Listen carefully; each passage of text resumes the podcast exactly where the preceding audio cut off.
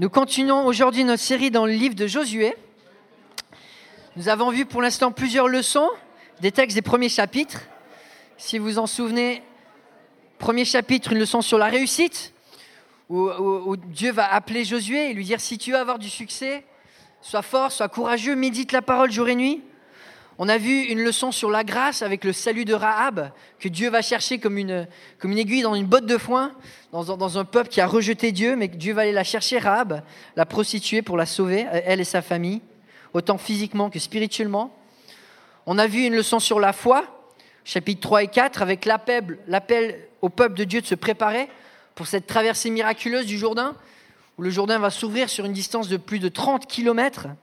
Aujourd'hui, nous, arrivons au chapitre 5 et 6, où la conquête du pays promis commence pour Josué et le peuple d'Israël, avec une autre leçon que nous allons regarder aujourd'hui et puis la prochaine fois sur la dépendance. Dieu avait une mission pour son peuple, Israël, une mission vraiment glorieuse, qui n'était possible que si le peuple dépendait de lui, se revêtait de foi et de courage, écoutait Dieu, vivait par la foi. Dieu voulait avoir un peuple qui allait le représenter sur terre. Un peuple unique qui allait porter sa beauté, qui allait porter sa grandeur, qui allait montrer son amour, qui allait montrer sa perfection, sa sainteté, montrer sa gloire, sa fidélité.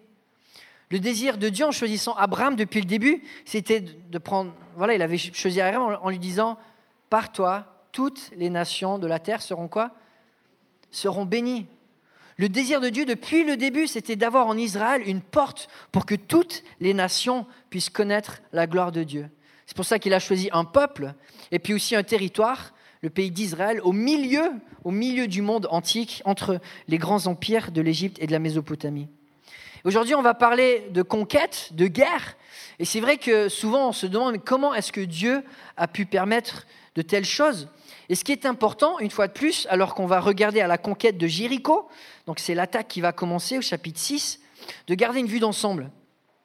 Alors on va avoir une introduction peut-être un peu plus longue ce matin, mais j'espère que ça va, ça va, nous aider à nous placer dans le contexte, à revivre un petit peu ce que le peuple d'Israël a vécu du temps de, de Josué. Premièrement, ce qu'il faut se rappeler, c'est que si Dieu n'a pas de représentant sur terre, qui peut connaître son salut éternel? Qui? Personne. Sans avoir un représentant, un peuple élu sur terre, le salut éternel de Dieu ne peut pas être connu.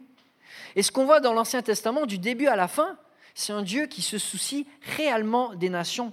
Il ne choisit pas un peuple pour les mettre les autres à l'écart, mais au contraire, on le voit dans les psaumes par exemple, les nations sont invitées à louer le Dieu d'Israël, à connaître le Dieu d'Israël. Dans les prophètes, on voit les prophètes qui, qui vont appeler les autres nations à se repentir, qui vont envoyer des lettres aux autres nations, qui vont prophétiser pour que les autres nations se repentent. Même comme Jonas qui va partir à Ninive pour, prêcher un message de repentance. Et Dieu va aller loin pour que les nations entendent le message. Et un des, passages qui me bouleversent, c'est en Ésaïe, par exemple, au chapitre 20, où Dieu va appeler Ésaïe à se promener pieds nus et en sous-vêtements pendant trois ans. Pour qui? Pas pour Israël, non. Pour les Égyptiens et les, Éthiopiens, en leur disant, si vous ne repentez pas, vous allez être comme moi, vous allez tout perdre, vous allez être exilés, vous allez être des esclaves.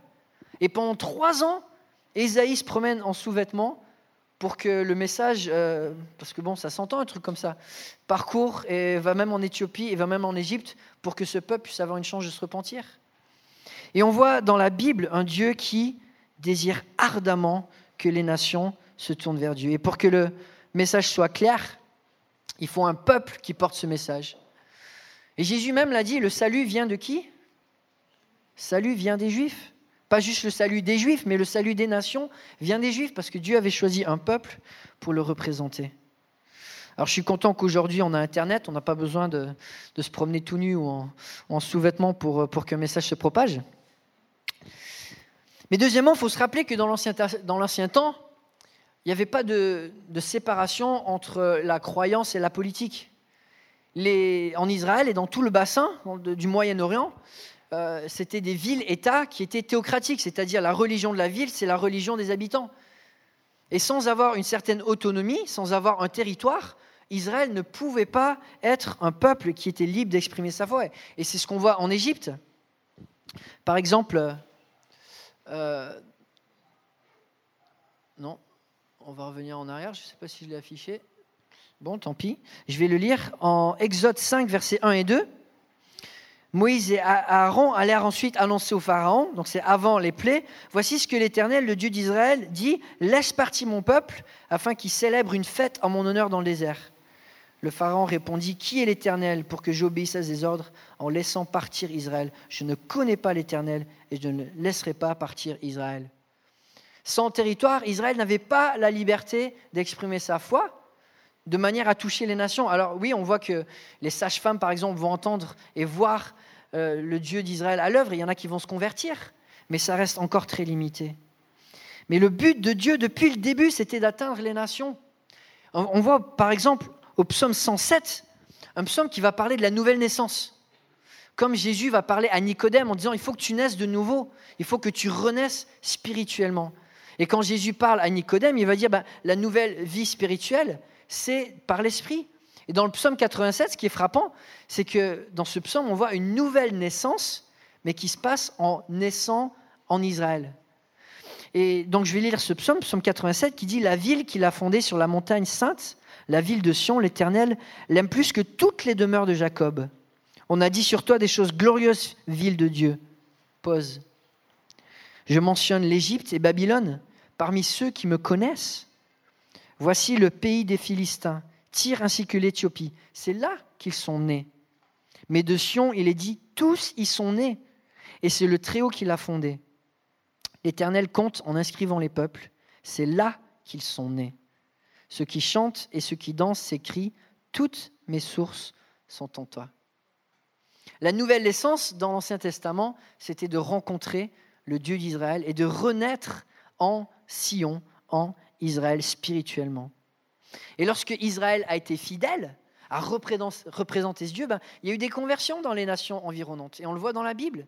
Des gens qui ont entendu le message, qui ont vu le Dieu d'Israël, qui ont craint le Dieu d'Israël, qui se sont tournés vers le Dieu d'Israël.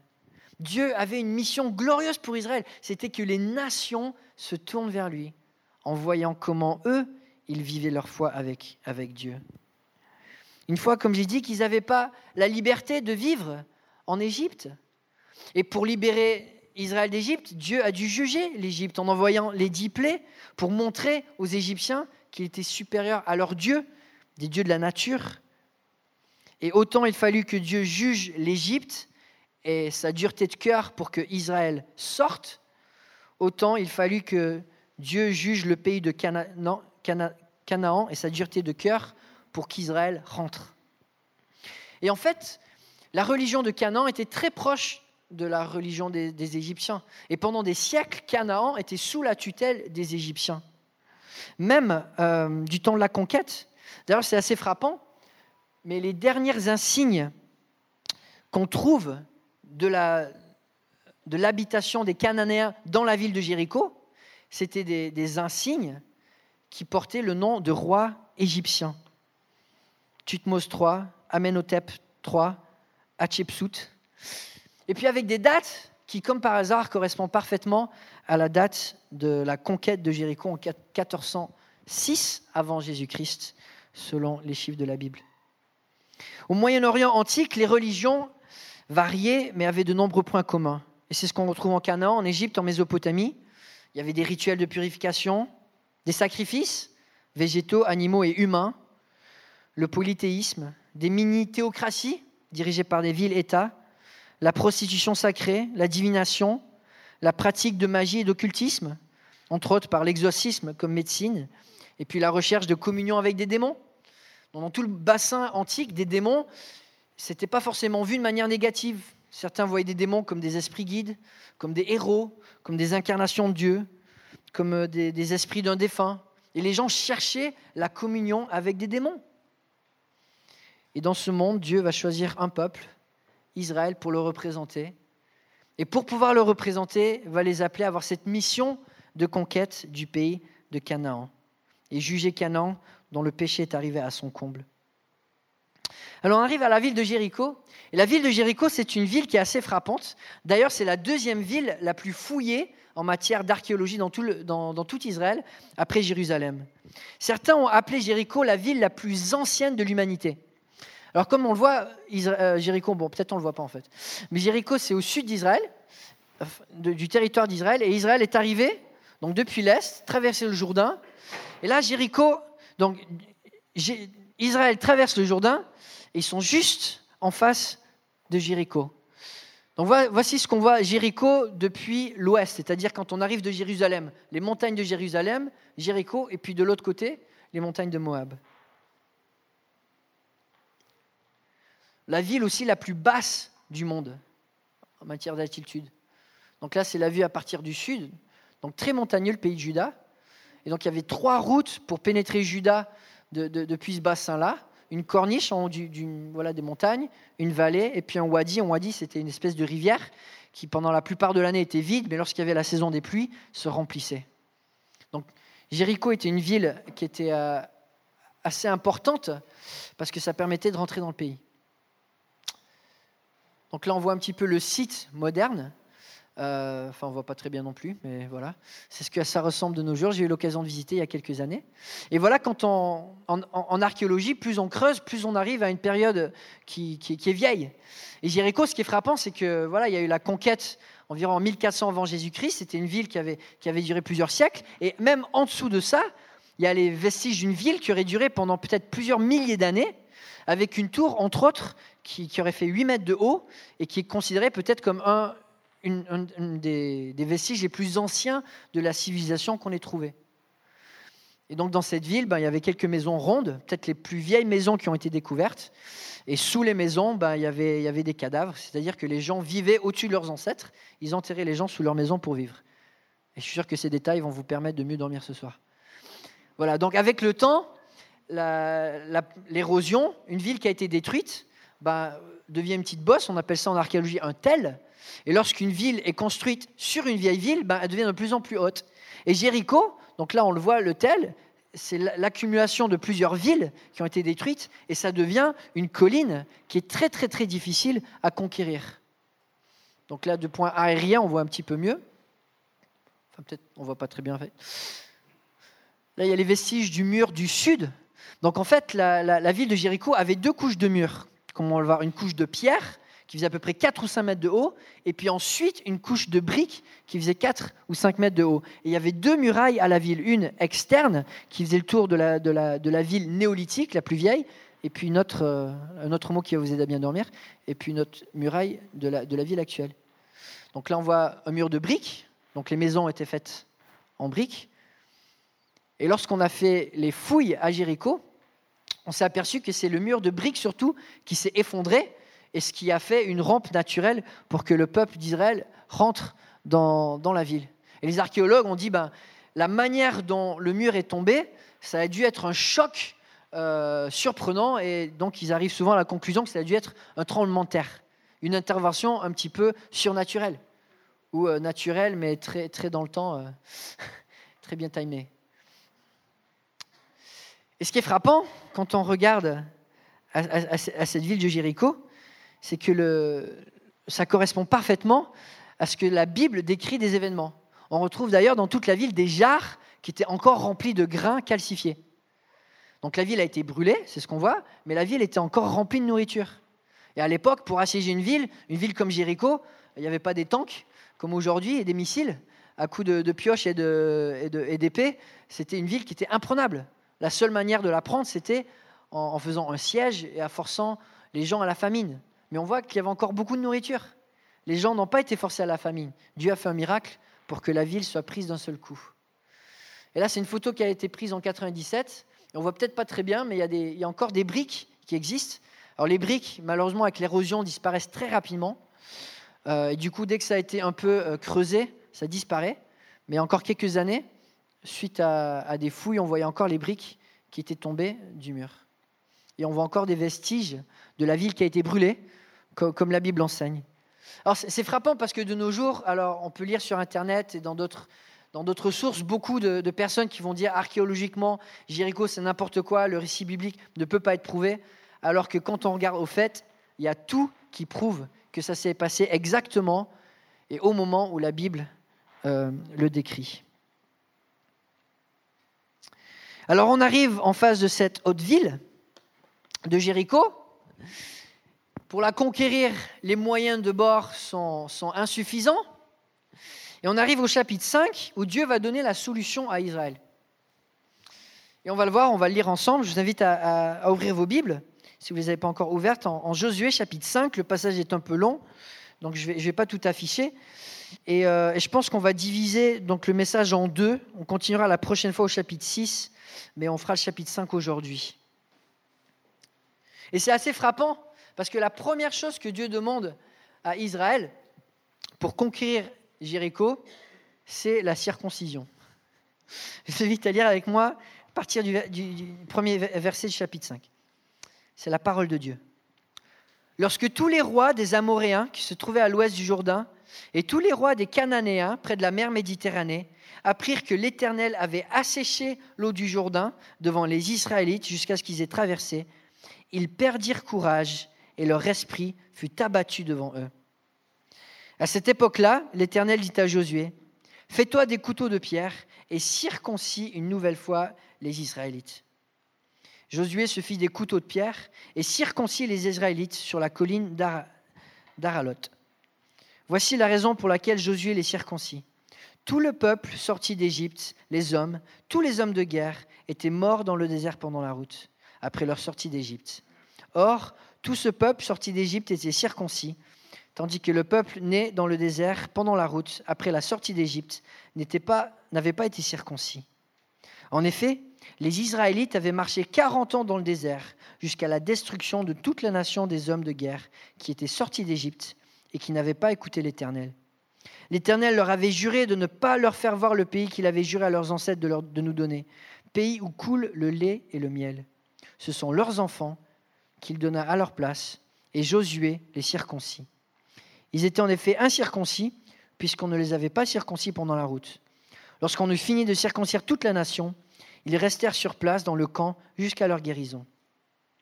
L'Éternel dit à Josué, Aujourd'hui, j'ai fait rouler loin de vous la honte de l'Égypte. Et cet endroit a été appelé Gilgal jusqu'à aujourd'hui. Les Israélites campèrent à Gilgal. Ils célébrèrent la Pâque le quatorzième jour du mois, sur le soir, dans les plaines de Jéricho. Ils mangèrent du blé du pays le lendemain de la Pâque, des pains sans levain et du grain rôti. Ils en mangèrent ce jour-là. La manne cessa le lendemain de la Pâque, au moment où ils mangèrent du blé du pays. Les Israélites n'eurent pas de manne et ils mangèrent des produits du pays de Canaan cette année-là. Comme Josué était près de Jéricho, il leva les yeux et regarda. Voici qu'un homme se tenait devant lui, son épée dégainée dans la main. Josué alla vers lui et lui dit, Es-tu pour nous ou pour nos ennemis? Il répondit, Non, je suis le chef de l'armée de l'Éternel. J'arrive maintenant. Josué tomba le visage contre terre, adora et dit, Que dit mon Seigneur à mon serviteur Le chef de l'armée de l'Éternel dit à Josué, Enlève tes sandales de tes pieds, car l'endroit où, tu te tiens est saint. Josué se conforma à cet ordre. Donc nous allons regarder ce dimanche et puis la prochaine fois quatre aspects de la dépendance envers Dieu qui nous mènent à voir la gloire de Dieu. Deux aspects dans ce chapitre 5 et puis plus tard deux aspects dans le chapitre 6. Et le premier aspect de dépendance qu'on voit qui nous mène à la réalisation et à la manifestation de la gloire de Dieu, en premier, c'est la consécration. Et c'est ce qu'on voit avec cet appel au peuple d'Israël de se circoncire. La circoncision, c'était un signe d'engagement, un signe que Dieu avait demandé lorsqu'il avait fait l'alliance à Abraham en disant, tu ne seras pas comme les autres peuples. On va marquer ton corps pour que, pour que tu sois différent, pour que tu saches que tu m'appartiennes à moi et pas à un autre. Et ces signes de circoncision, c'était de dire, Dieu, tu as la première place. Dieu, je t'appartiens. Comme nous l'avons vu la dernière fois, dans cette étude en Josué, il n'y a pas de vraie bénédiction avec Dieu sans d'abord une consécration. Et avant d'ouvrir le Jourdain en deux, Dieu avait dit à Josué, et puis Jésus avait dit au peuple, consacrez-vous, car demain l'Éternel accomplira des merveilles au milieu de vous. Et on voit cet ordre. Premièrement, là, il y a la consécration, il y a l'engagement, il y a l'adoration, on met Dieu en premier. Et puis ensuite, il y a les bénédictions. Il y a Dieu qui expose et qui manifeste ses merveilles. Et pour pouvoir rentrer dans le plan de Dieu, accomplir la mission que Dieu avait pour son peuple et la mission que Dieu a pour chacun de nous, il faut en premier se consacrer, donner à Dieu la première place. Alors c'est dommage pour cette génération d'hommes d'Israël que les parents ne l'avaient pas mis en pratique, parce que Dieu l'avait instauré à huit jours, et en tant qu'adulte, ça fait beaucoup plus mal. J'ai un ami qui s'est fait circoncire en tant qu'adolescent, il m'a dit, j'ai jamais souffert autant. Mais le peuple n'a pas reculé. Le peuple a accepté ce signe, il a accepté ce sacrifice, parce qu'il voulait appartenir à Dieu et accomplir la mission que Dieu avait pour eux, même si ça passait par cela. Et puis Dieu, dans ce passage, va dire cette phrase qui est assez, qui est assez percutante. L'Éternel dit à Josué, aujourd'hui, j'ai fait rouler loin de vous, loin, loin de vous la honte de l'Égypte. Et c'est frappant parce que ça fait 40 ans qu'Israël est sorti d'Égypte. Mais ils avaient encore la honte de l'Égypte, la honte de la servitude, la honte de l'esclavage, la honte du mépris, la honte de la moquerie. Parce que même s'ils avaient été libérés de l'esclavage d'Égypte, on voit le peuple qui pendant 40 ans s'était endurci contre Dieu, la génération du veau d'or n'avait pas été libérée, n'avait pas été libérée de l'esclavage de leurs propres désirs, de leurs propres convoitises, de leurs propres péchés. Et c'est un peuple qui, qui finalement, même s'ils avaient été libérés de l'esclavage par des grands signes, des miracles, des plaies, ils étaient encore esclaves parce qu'ils ne s'étaient pas consacrés. Et Dieu va dire à cette nouvelle génération, vous, ça va être différent. Vous allez finalement tourner la page, vous allez vous consacrer et alors vous serez libre. Et quel paradoxe C'est le paradoxe qu'on retrouve dans la Bible. Quand, on se donne à Dieu, on est finalement libre. Et le peuple d'Israël n'était pas libre en sortant d'Égypte. Ils ont été libres quand ils se sont consacrés à Dieu. Sans une vraie consécration à la sainteté de Dieu, on ne peut pas vivre cette proximité avec Dieu. Et quand on essaie de garder le contrôle de nos vies par nos propres mains, est-ce qu'on est vraiment libre? Quand on ne donne pas à Dieu la première place, est-ce qu'on est vraiment libre? Et ce que la Bible nous enseigne, c'est que plus on se consacre, plus on met Dieu en avant, plus on est réellement, réellement libre. Et des fois, dans notre vie chrétienne, on essaie de faire un petit peu ce que cette première génération d'Israël a fait dans le désert, dans le compromis, en gardant un petit peu le meilleur des deux mondes, une partie de plaisir, une partie quand même de spiritualité, on va à l'église de temps en temps. Et beaucoup de chrétiens, malheureusement, finissent par faire exactement ce qu'Israël a fait pendant 40 ans, tournent en rond. Et beaucoup de chrétiens, malheureusement, arrivent, arrivent à leur fin de leur vie en disant bah, Est-ce que j'ai vraiment vu l'accomplissement des promesses de Dieu Ou est-ce que j'ai juste tourné en rond? Et la Bible nous donne la solution. Ça passe par la consécration, de mettre Dieu en premier, de passer par la sainteté, de se donner à Dieu. Et si on veut voir quelque chose s'accomplir dans notre génération, dans cette Église, il faut qu'on soit une Église et des individus consacrés qui cherchions la sainteté, qui cherchions à mettre Dieu en premier. Si on vit dans le compromis, on va tourner en rond. Et malheureusement, combien d'églises tournent en rond pendant des générations sans voir l'accomplissement des promesses de Dieu dans leur génération? La consécration, tout simplement, c'est de vouloir servir Dieu plus que de se servir soi-même. Un message qui est complètement à contre-courant de ce qu'on voit de nos jours dans notre société.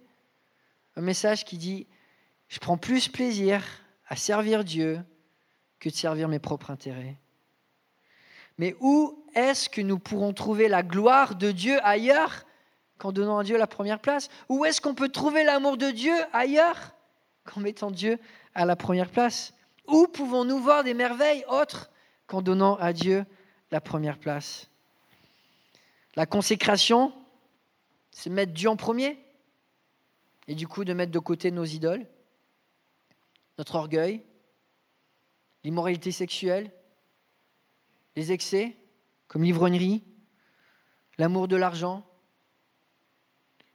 la superficialité, l'hypocrisie, les convoitises, le mensonge, si nous pratiquons ces choses, comment pouvons-nous nous attendre à voir la gloire de Dieu? Il y a des vraies conséquences au péché. Moïse même, lui-même, en a subi les conséquences. On voit dans, en Nombre, chapitre 20, où Moïse a failli. On, voit cette histoire où le, peuple a soif. Et puis on, on voit à partir du verset 7, l'Éternel dit à Moïse, prends le bâton et convoque l'assemblée, toi ainsi que ton frère Aaron. Vous parlerez au rocher en leur présence et il donnera son eau. Tu feras sortir pour eux de l'eau du rocher et tu feras pour l'assemblée et tu feras boire l'assemblée et leur bétail. Donc Dieu promet un miracle à Israël. Moïse prit le bâton qui se trouvait devant l'Éternel, comme l'Éternel lui avait ordonné. Moïse et Aaron convoquèrent l'assemblée en face du rocher. Et Moïse leur dit, écoutez donc, rebelles. Donc le peuple était en train de râler. Est-ce de ce rocher que nous ferons sortir de l'eau pour vous? Puis Moïse leva la main et frappa deux fois le rocher avec son bâton. Il sortit de l'eau en abondance. L'assemblée but, ainsi que le bétail. Alors l'Éternel dit à Moïse et à Aaron, puisque vous n'avez pas eu assez confiance en moi, pourquoi? Respectez ma sainteté devant les Israélites. Vous ne ferez pas entrer cette assemblée dans le pays que je lui donne. Moïse et Aaron ont chuté en ne respectant pas la sainteté de Dieu. Et si on ne respecte pas la sainteté de Dieu en prenant au sérieux d'être pur, séparé du monde, engagé pour Dieu, on ne pourra pas voir la réalisation des promesses comme Dieu le souhaite pour chacun de nous. Sans la sainteté, sans l'engagement, sans la consécration, on est condamné à tourner en rond comme Israël dans le désert. Notre vraie liberté, celle qui nous délivre de la honte de l'esclavage, c'est la consécration c'est de se donner à Dieu entièrement. Et c'est lui qui nous a créés. Il a les meilleurs plans pour nous. Pour rêver la nuit, il faut s'abandonner au sommeil. Pour rêver en plein jour, il faut s'abandonner à Dieu. Deuxième leçon de dépendance qu'on voit dans ce passage, c'est l'humilité. L'humilité, on voit ça dans l'attitude de, Josué à la fin du chapitre, avec un de mes passages préférés de l'Ancien Testament. Comme Josué était près de Jéricho, il leva les yeux et regarda, voici qu'un homme se tenait devant lui, son épée dégainée dans la main. Josué alla vers lui et lui dit, Es-tu pour nous ou pour nos ennemis? Il répondit, Non, je suis le chef de l'armée de l'Éternel, j'arrive maintenant. Josué tomba le visage contre terre, adora et dit, Que dit mon serviteur, mon Seigneur à mon serviteur? Le chef de l'armée de l'Éternel dit à Josué, Enlève tes sandales de tes pieds, car l'endroit où, où tu te tiens est saint Josué se conforma à cet ordre. J'aime beaucoup cette apparition de l'ange de l'Éternel à Josué parce que c'est une réponse directe à la, prière de Moïse, euh, à la plaidoirie de Moïse en Exode chapitre 33 et 34. Et si on se rappelle un petit peu de, ce, de ce contexte, juste avant chapitre 32, Israël fait le veau d'or. Dieu vient juste d'instaurer son alliance avec Israël et Israël rompt cette alliance immédiatement. Moïse est sur la colline en train de prier pendant 40 jours, jeûner, en recevant les dix commandements. Et pendant ce temps-là, Israël se fait un nouveau Dieu, un faux Dieu d'or, et se livre à la débauche. Moïse descend, voit le peuple, et puis remonte vers Dieu, et Dieu lui dit, écoute, ton peuple, il a déjà rompu cette alliance. Alors je vais dire quelque chose. Je vous ai promis le pays promis, alors vous pouvez y aller, mais je vous envoie un ange, moi j'y vais pas. Et Moïse plaide à Dieu en disant, Dieu, montre-moi ta gloire. Si tu vas pas, moi j'y vais pas. Je veux, toi, rien d'autre. Et Dieu lui dit, je te ferai grâce. Et il pardonne à Israël. Il renouvelle son alliance. Et il vient en personne en tant qu'ange de l'Éternel, le chef des armées, qui n'est d'autre que Jésus, Dieu incarné, Dieu fait homme.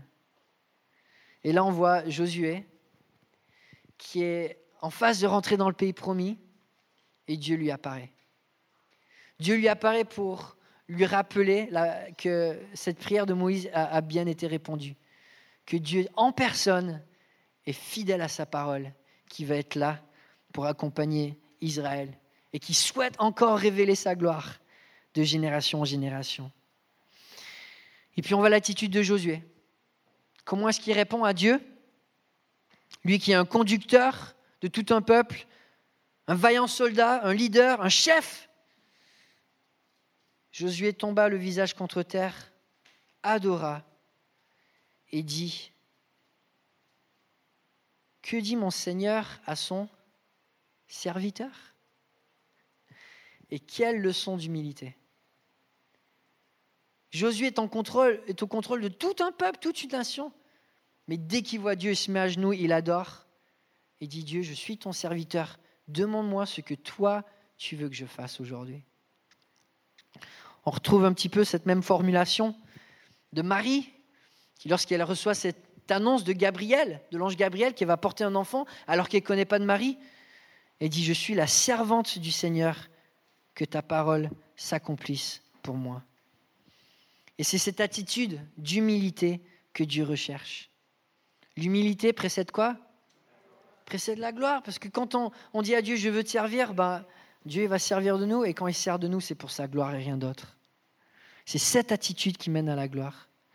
Celle où, de, au lieu de traiter Dieu comme un Père Noël, tout-puissant, qui doit nous servir à nous, on s'abaisse on dit Dieu, comment aujourd'hui est-ce que moi, je peux me mettre à ton service avec ma vie? Josué a été un leader exceptionnel et il a vu des choses exceptionnelles, des victoires exceptionnelles. Et pourquoi? Parce qu'il s'est humilié devant Dieu.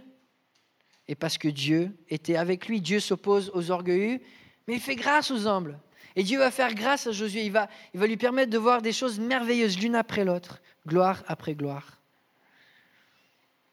Et ce qui est frappant, c'est que tout ce que Dieu demande à Josué pour rester dans cette gloire, c'est enlève tes sandales. Il ne demande pas grand-chose, simplement de, respecter sa présence. Et Dieu ne demande pas des multitudes de choses à faire pour connaître sa gloire, mais de s'humilier, de respecter sa présence, de respecter sa sainteté. Et Josué, il est humble. Il ne remet pas Dieu en question. Quand Dieu lui dit envoie les prêtres dans le Jourdain, il ne dit pas mais ça sert à quoi d'envoyer des prêtres se mouiller les pieds? C'est nul. Tu n'as pas un autre plan, Dieu? T'as pas un bon design d'un pont qu'on peut construire un truc, je sais pas, de mettre les pieds dans le fleuve? T'as pas une autre idée que de faire le tour de la ville cette fois, mais c'est stupide. Ça, ça, sert à rien. T'as pas une autre idée que, de se faire circoncire, ça fait mal. On ne peut pas porter des, turbans ou des casquettes qui disent Let's make Israel great again. On peut pas, on peut pas simplifier. Les voies de Dieu, pour nous, ne sont pas toujours sont pas toujours on ne les comprend pas toujours. Des fois, aux yeux du monde, ça paraît ringard. Et pourtant,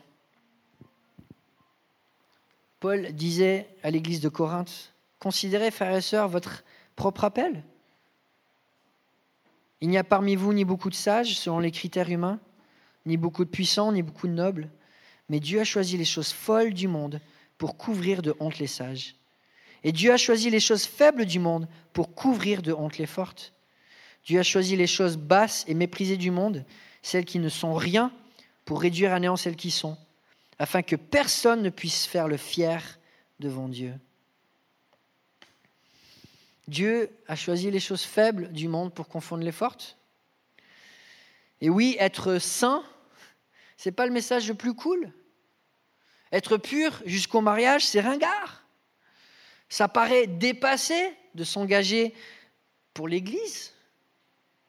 On n'agite pas sur notre CV notre vie de prière ou euh, ni le patois de Canaan dans les langues qu'on connaît à notre actif.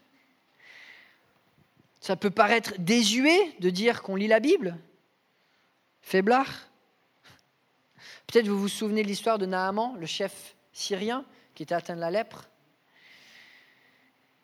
il va voir le roi d'Israël en lui disant euh, J'ai entendu que, que Dieu est avec toi, alors guéris-moi.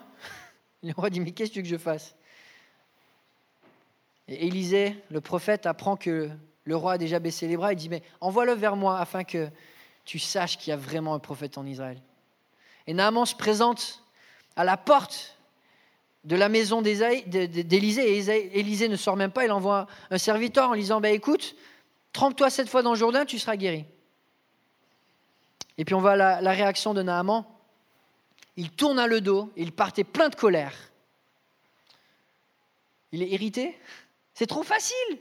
Moi, je suis un warrior, je peux faire plus que ça. Et puis le gars, il n'est même pas sorti, de chez lui pour me dire bonjour. Et lorsque ses serviteurs s'approchèrent de lui pour lui parler et dire Mon père, si le prophète t'avait demandé quelque chose de difficile, ne l'aurais-tu pas fait? Tu dois d'autant plus volontiers faire ce qu'il t'a dit Lave-toi et tu seras pur. Il descendit alors se plonger cette fois dans le Jourdain, conformément à la parole de l'homme de Dieu. Sa chair redevint comme celle d'un jeune enfant, et il fut pur. Naaman retourna vers l'homme de Dieu avec toute sa suite. Dès son arrivée, il se présenta devant lui et dit, Je reconnais qu'il n'y a aucun Dieu sur toute la terre, sauf en Israël.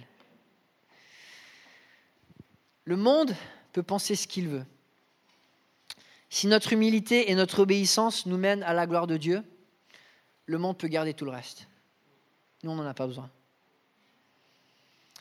Dieu ne nous demande pas toujours de faire des choses qui vont être populaires, des choses cool, ou même des choses difficiles, mais il nous demande de dépendre de lui, d'écouter sa parole et de la mettre en pratique, même quand c'est pas populaire, quand c'est pas cool, quand c'est ringard, ou ça paraît ringard.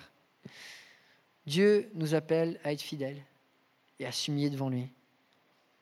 Et en dépendant de lui, ben, on le voit agir. Amen. Prions ensemble. Oui, Père céleste, merci parce qu'on peut te faire pleinement confiance.